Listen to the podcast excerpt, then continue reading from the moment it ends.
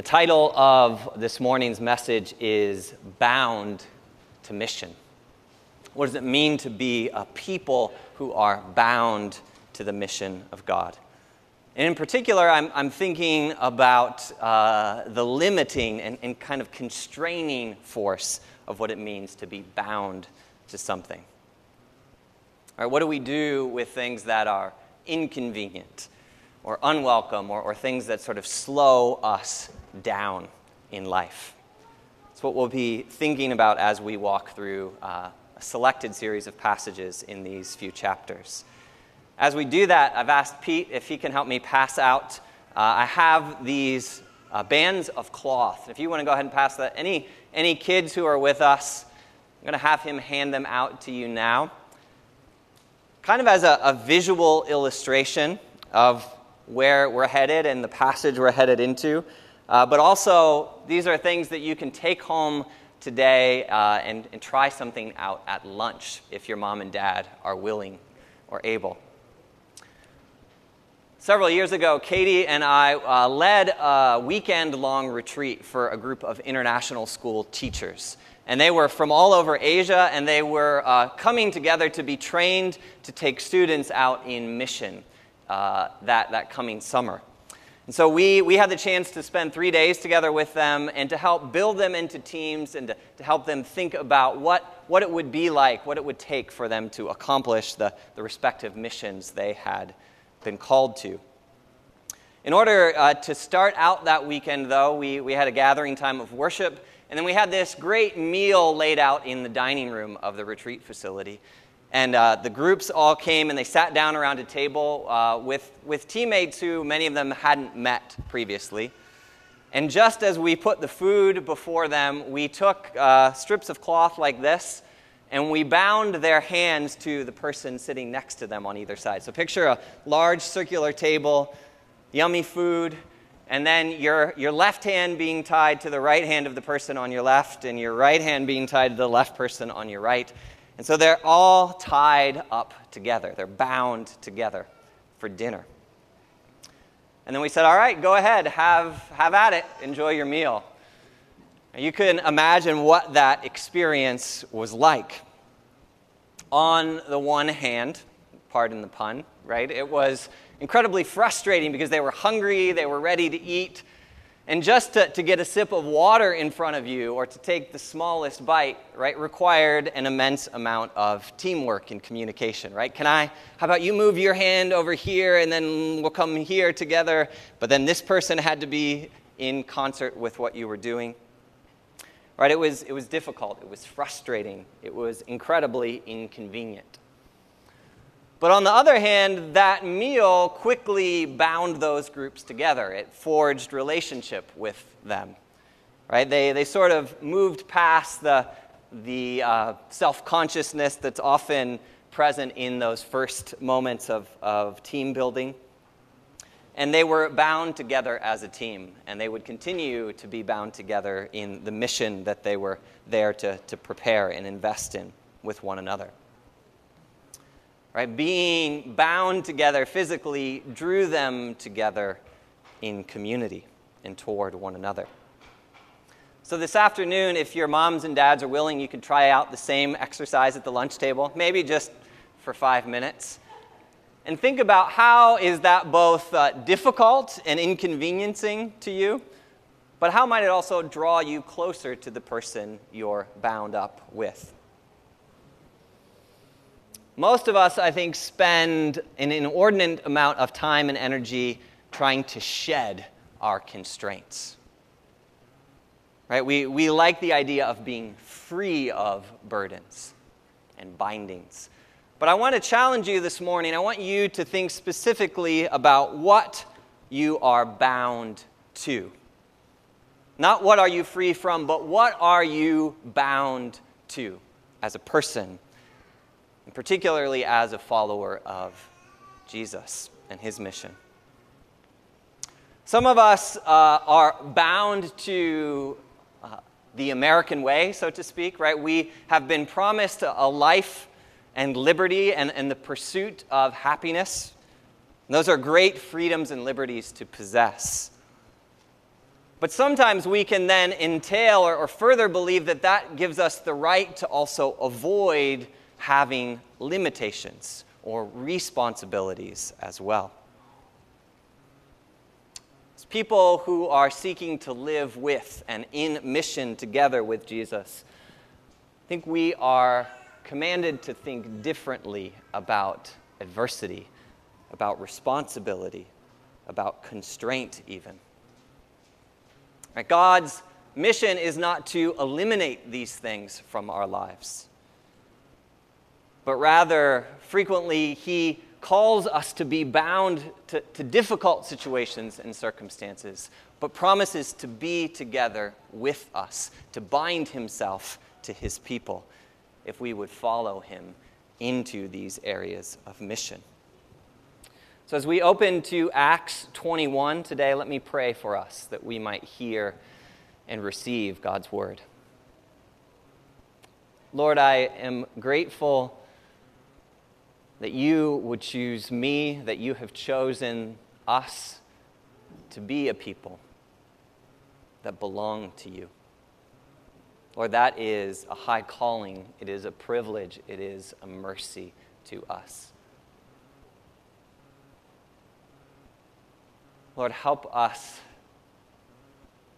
through the power of your Holy Spirit, through the working of your grace in us, to freely choose the things you have chosen for us. Help us walk together with your Spirit in mission. Lord, may the words of my mouth now as I preach this passage May the meditations of all of our hearts also be pleasing in your sight. Jesus, it's to you we pray. Amen. We are in Acts 21.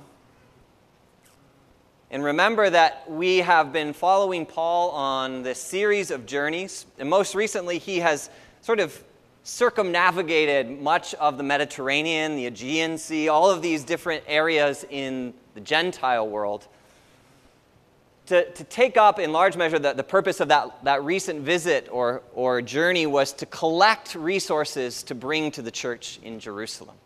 Right? Paul had this incredible burden that he wanted the Jewish church, the, the sort of mother church in Jerusalem, to know the love of the Gentile church for them right? And to see and, and to, to bear uh, witness to the, the community, the koinonia God was establishing both between Jew and Gentile alike.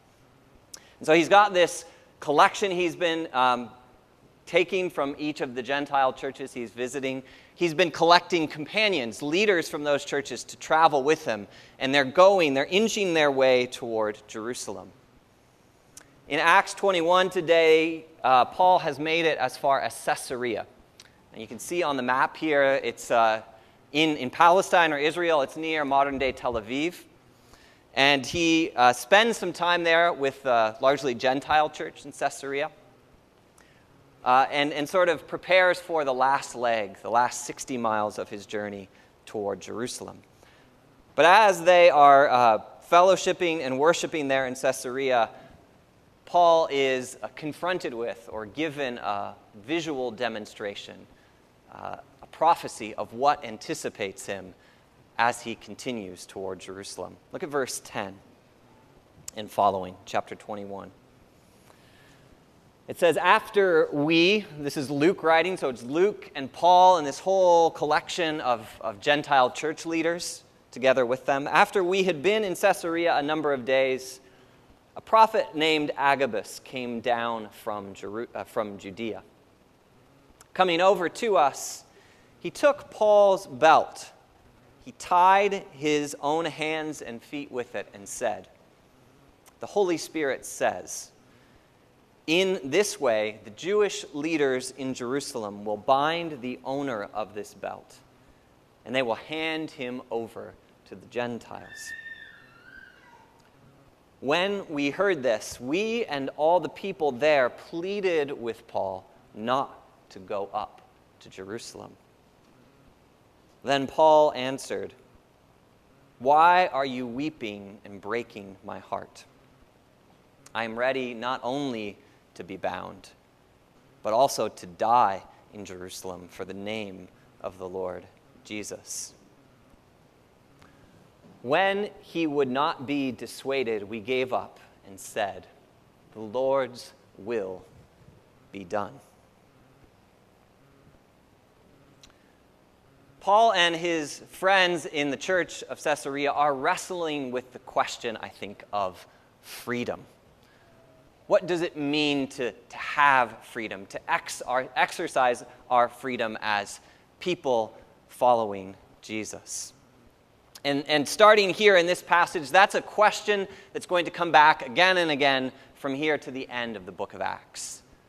Paul is headed toward his own binding right? His own limiting, his imprisonment, trials. And throughout that, that series of chapters, we will be confronted over and over with Paul's choices in the way Paul thinks about his personal freedom and also about what the gospel and the mission of God calls him toward. All right, how do our personal liberties fit together with the greater mission God has for us as people. And there's a tension there because, on the one hand, as we look at Paul throughout the book of Acts, he's a, a, man, he's a person freely making his own choices. And, and chief among them in these chapters is this burning desire to come to Jerusalem and to present this great offering. Right? This has been a burden on Paul's heart for years. He longs to, to see that the Jewish and the Gentile church bless and care for one another and, and, and break down the walls of hostility between the two of them. And so, to that end, he spent years visiting the churches, talking about this collection, receiving the collection, and now making the final journey toward Jerusalem. It's a mission he desperately wants to complete. And so, this is what Paul has freely chosen of his own volition, right, to undertake this mission. But on the other hand, as Paul is en route, as Paul is going about completing this desire of his, this collection, he is alerted on numerous occasions by the Spirit of God, by the churches, of what will lie ahead of him if he continues right? What it will cost to choose this mission. If you remember back last week in chapter 20, when Paul met with the elders of the Ephesian church, he said to them, as, as he was saying farewell to them, he said that the Spirit has warned him about hardships and prison awaiting him uh, around every turn. Right? In every city he goes to, this is the message the Spirit impresses upon him. And now Paul has maybe 60 miles left to go to Jerusalem.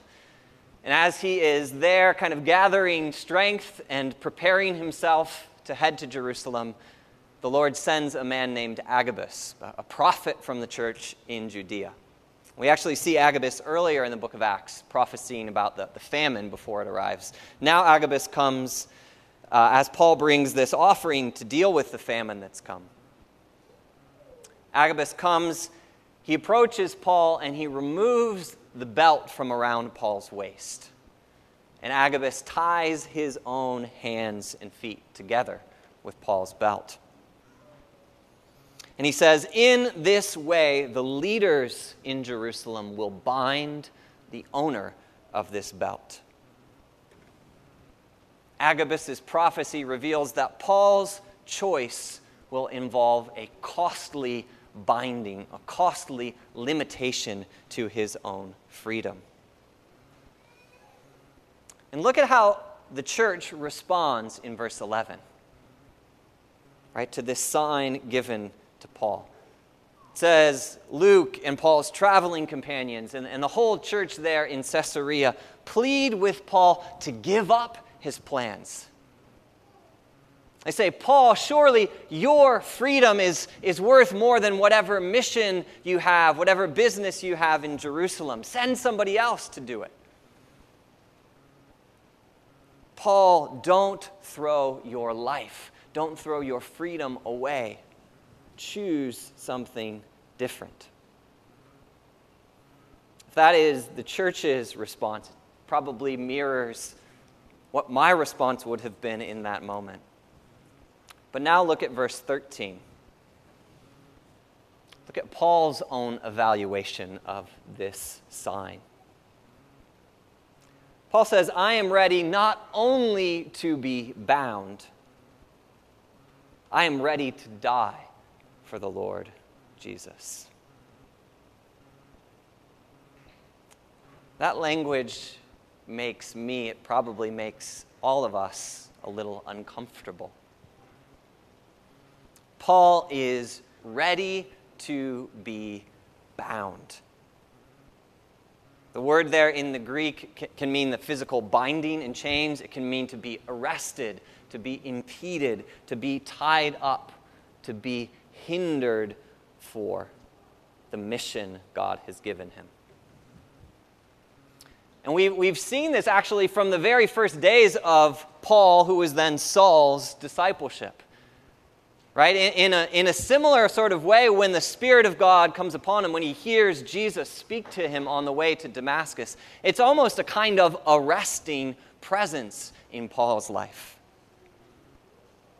And Jesus, as he begins to, to speak to Paul, says, I'm going to lead you into mission with me, but it will be difficult right? There will be suffering involved.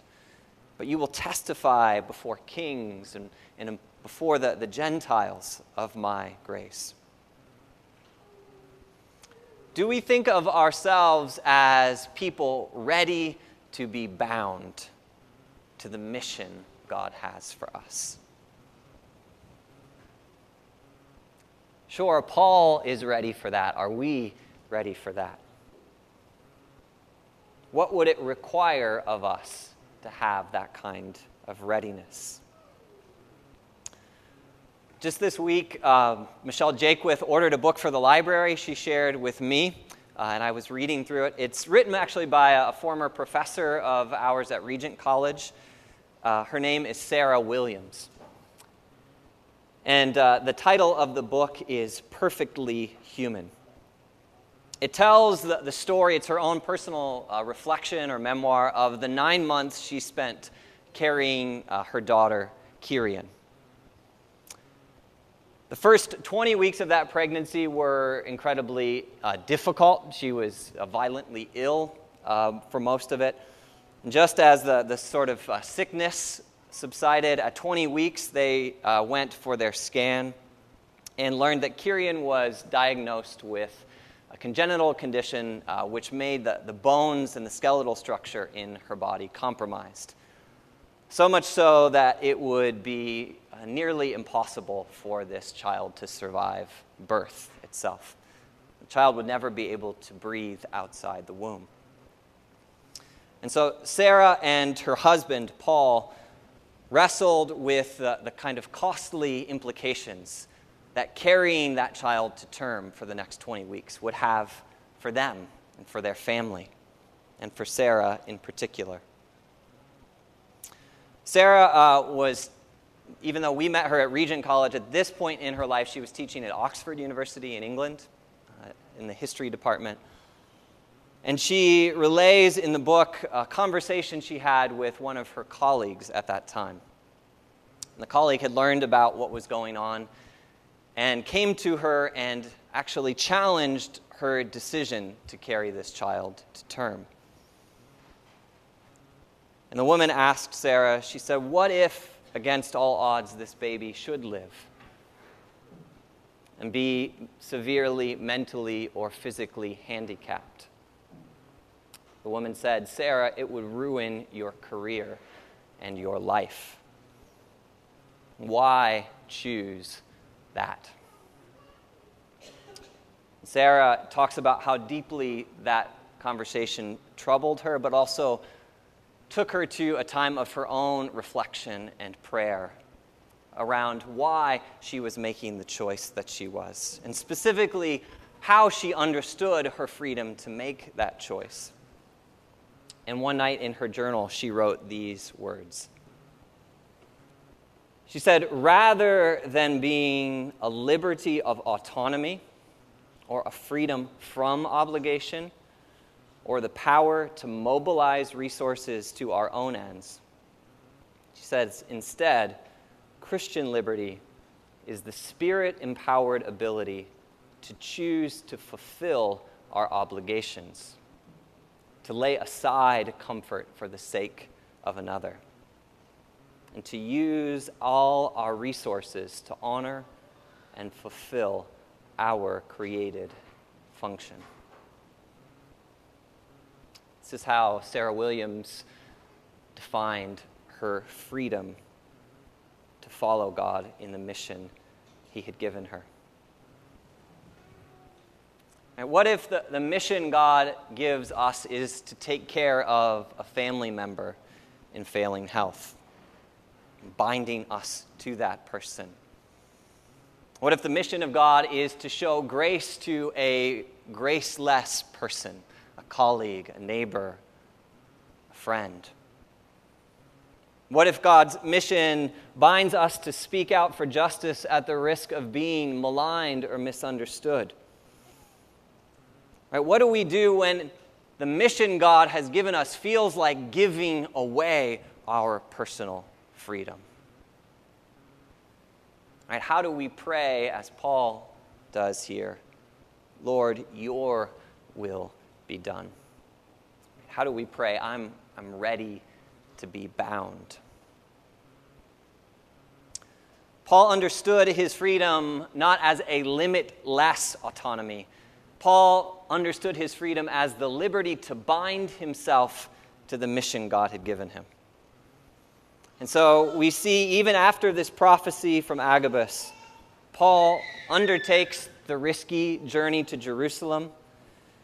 He delivers the collection to the church there. And while he's in Jerusalem, he, he goes up to visit and spend time at the temple and during one of those visits, uh, another Jew, likely from the area around Ephesus, recognized Paul.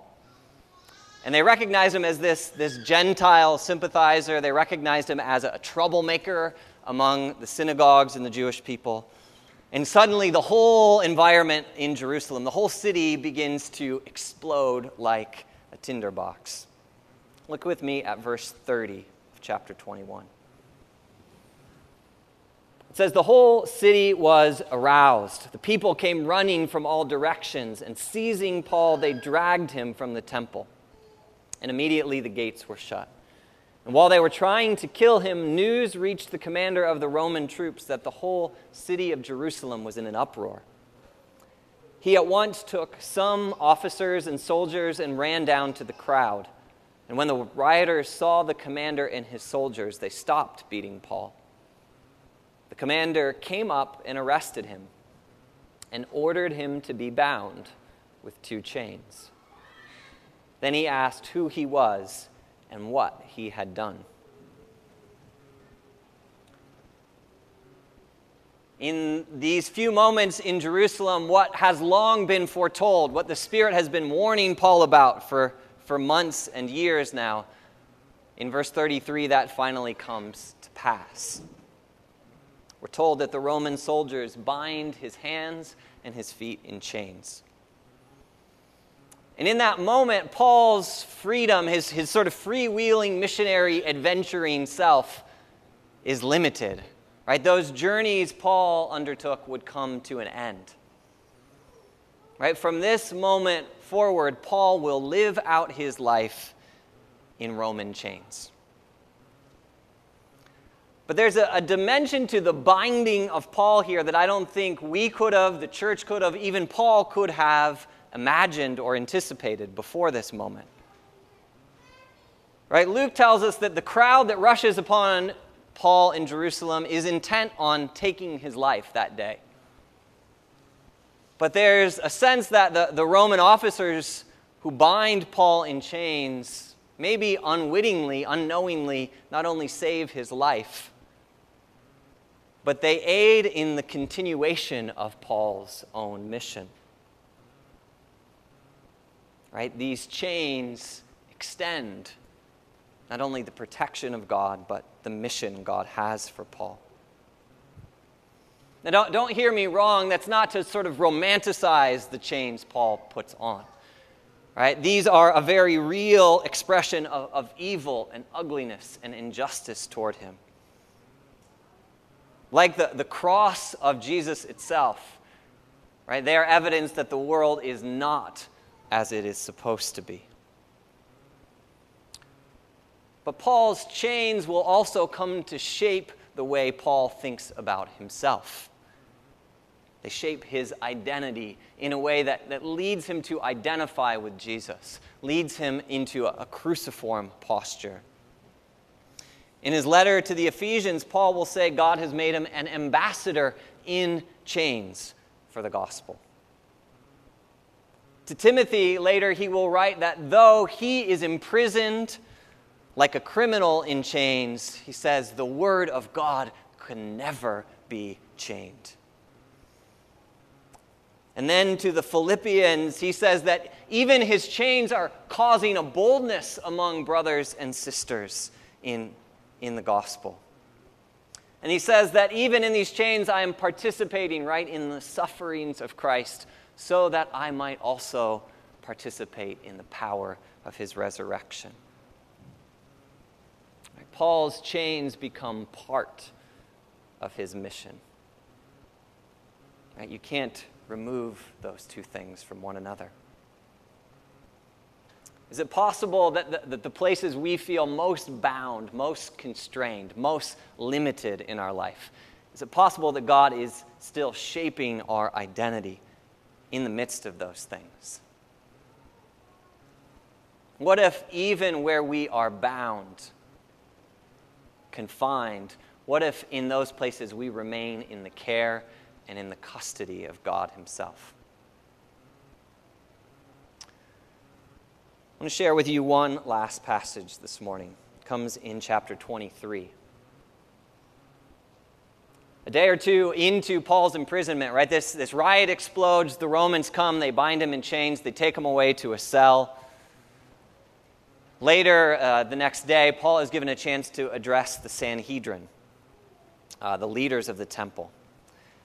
And as he does so, as he testifies before them about his hope in the resurrection, it sets off another kind of powder keg. There's another massive dispute. And it says that the Roman guards rush back in, they bind Paul up a second time, or third time, or however many times it's been at this point, because they were, they were fearful that Paul would be torn to pieces uh, by the, the warring factions. And that night, back in his cell, the night after, after days of argumentation and arrest and trial, and with his hands and feet bound in chains, look at what verse 11 of chapter 23 says. It says, In that moment, the Lord stood near to Paul. The Lord stood near to Paul. Do we know that when we are most constrained, the presence of Jesus is with us. And on a night when Paul may have been tempted to despair, Jesus not only comes near, but Jesus speaks these words. He says, Take courage, Paul. Be emboldened. Be renewed in your spirit, Paul. Why? He says, Because you have testified for me in Jerusalem, so now you must also testify in Rome. And I find that word from Jesus fascinating to Paul because in the months leading up to his arrival in Jerusalem, this collection was, was a deep desire of Paul's, but, but secondary, second to that desire to arrive in Jerusalem and to finish this this task was his longing to visit the church in Rome. In fact, in the letter of Romans, right, the opening lines of that letter, which Paul wrote likely in the months leading up to this arrest, Paul prays that by God's will the way might be opened somehow for me to come to you. But the closer Paul got to Jerusalem, the, the farther that possibility seemed from reality. right? Paul was sure that Jerusalem was the end of the line, right? He was preparing to meet his demise in that city. But by choosing to bind himself to God, to submit to the accusations, to the arrests, to be led away in Roman chains, right? Somehow God makes a way for the impossible to happen. Jesus says, Paul, take courage because you're going to Rome after all, right? I have a mission for you there. When we submit ourselves to the limits God has given us, the limitations, how might those things bind us to God Himself, to His presence with us, but also to His greater mission for us? Right? Do we know in that act of surrender that Jesus comes near to us and says, Take courage, right? be renewed, testify to me in your life, in your limitation, even in your suffering? This morning, we have no greater example of that binding and that limitation, but also that invitation to mission and testimony than in the example of Jesus himself, who on the night that he was to be bound, he was to be betrayed, he was to be arrested, he gathered his friends close to him. Matthew's gospel says, as they were eating on that night, Jesus took some bread and blessed it. Then he broke it in pieces and gave it to the disciples, saying, Take this and eat it, for this is my body. And he took a cup of wine and gave thanks to God for it. He gave it to them and said, Each of you drink of it, for this is my blood, which confirms the covenant between God and his people. It is poured out as a sacrifice to forgive the sins of many.